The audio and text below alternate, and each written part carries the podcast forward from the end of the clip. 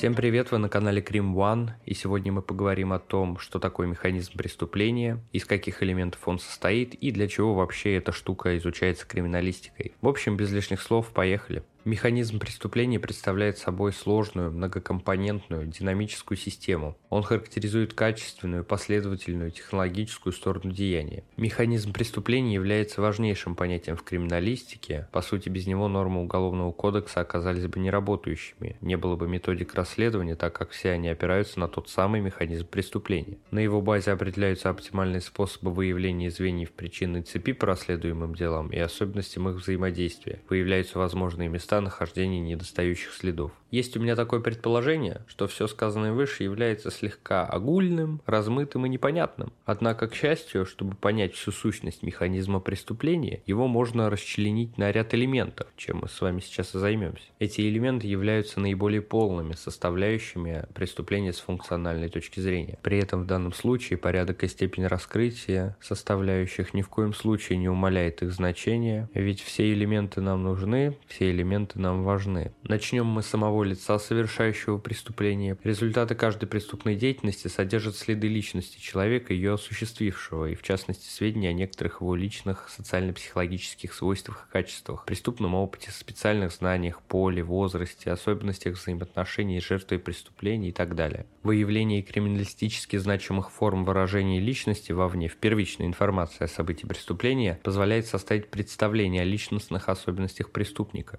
Прослеживание связи этой информации с выявленными данными о других элементах механизма преступления позволяет избрать оптимальные методы расследования по делу. Проиллюстрируя сказанное наглядным примером, представим, нам известно, что дверь в квартиру был взломан отмычкой, далее была задушена хозяйка жилища голыми руками, после чего из квартиры был вынесен сейф весом 60 килограмм. Из полученной фабулы мы можем сделать следующие выводы. Злоумышленник обладает преступным опытом, специальными знаниями, какими-никакими. Скорее всего, это мужчина, который к тому же обладает немалой физической силой. Следующим элементом механизма преступления является отношение лица, совершившего преступление, к своим действиям, их последствиям и соучастникам возможным. Этот элемент также может оставлять следы на месте происшествия, хоть и в меньшей степени. Например, если мы неподалеку от места происшествия обнаружили двух мужчин в женских колготках на голове с простреленной головой, возможно, с небольшой долей вероятности, они чем-то не угодили третьему соучастнику. Еще одним элементом механизма преступления является предмет посягательства, собственно то, в отношении чего совершаются преступные действия.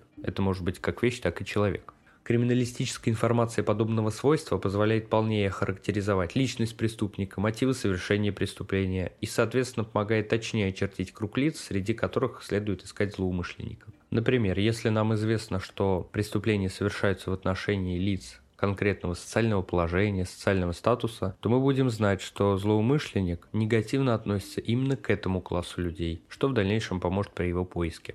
Следующим элементом механизма преступления является способ его совершения, представляющий собой систему действий, направленную на достижение преступной цели. В этой системе могут быть выделены действия по подготовке, непосредственно совершению и сокрытию следов преступления. В таком случае структура самой сущности способа является полной. В тех же случаях, когда преступление совершается без предварительной подготовки или когда преступник не планирует действий по его сокрытию, налицо неполноструктурный способ совершения преступления. Способу совершения преступления отдается особое значение при характеристике, так как он может нести в себе большое количество информации о человеке, его применившем. Следующим элементом является преступный результат, то есть то, чего хотел добиться преступник своими действиями. Проиллюстрирую простым примером. Если мы обнаружили на месте происшествия труп с пулевым ранением в области лба, есть небольшая вероятность того, что преступник хотел его убить. Еще одним элементом механизма преступления является его обстановка, система взаимодействующих между собой до и в момент преступления объектов, явлений и процессов. Они характеризуют место, время, вещественные, природно-климатические, производственные, бытовые и иные условия окружающей среды, особенности поведения непрямых участников противоправного события, психологические связи между ними и другие факторы объективной реальности, определяющие возможность, условия и иные обстоятельства совершения преступления. Сложно составить исчерпывающий перечень составных обстановки преступления. В каждом случае этот набор может отличаться, на передний план могут выходить разные аспекты. Где-то важно время суток, где-то место совершения преступления, ну а где-то возможно расстояние до ближайшего отдела полиции. Также элементом механизма преступления являются различные связи и отношения, такие как, например, между способом совершения преступления и преступным результатом, между участниками и обстановкой, преступником, предметом посягательства и так далее. Еще одним элементом механизма преступления является мотив, то есть те факторы, которые обуславливают выбор лицом преступного варианта поведения. Ну и завершающим элементом механизма преступления отметим также противодействие его расследованию. Как мы видим, механизм преступления – понятие довольно широкое. Как и все в криминалистике, он формируется и функционирует под воздействием определенных закономерностей. Куда же без них? Ощущение, что через пару лет слово «закономерности» у меня будет вылетать вместо «здравствуйте».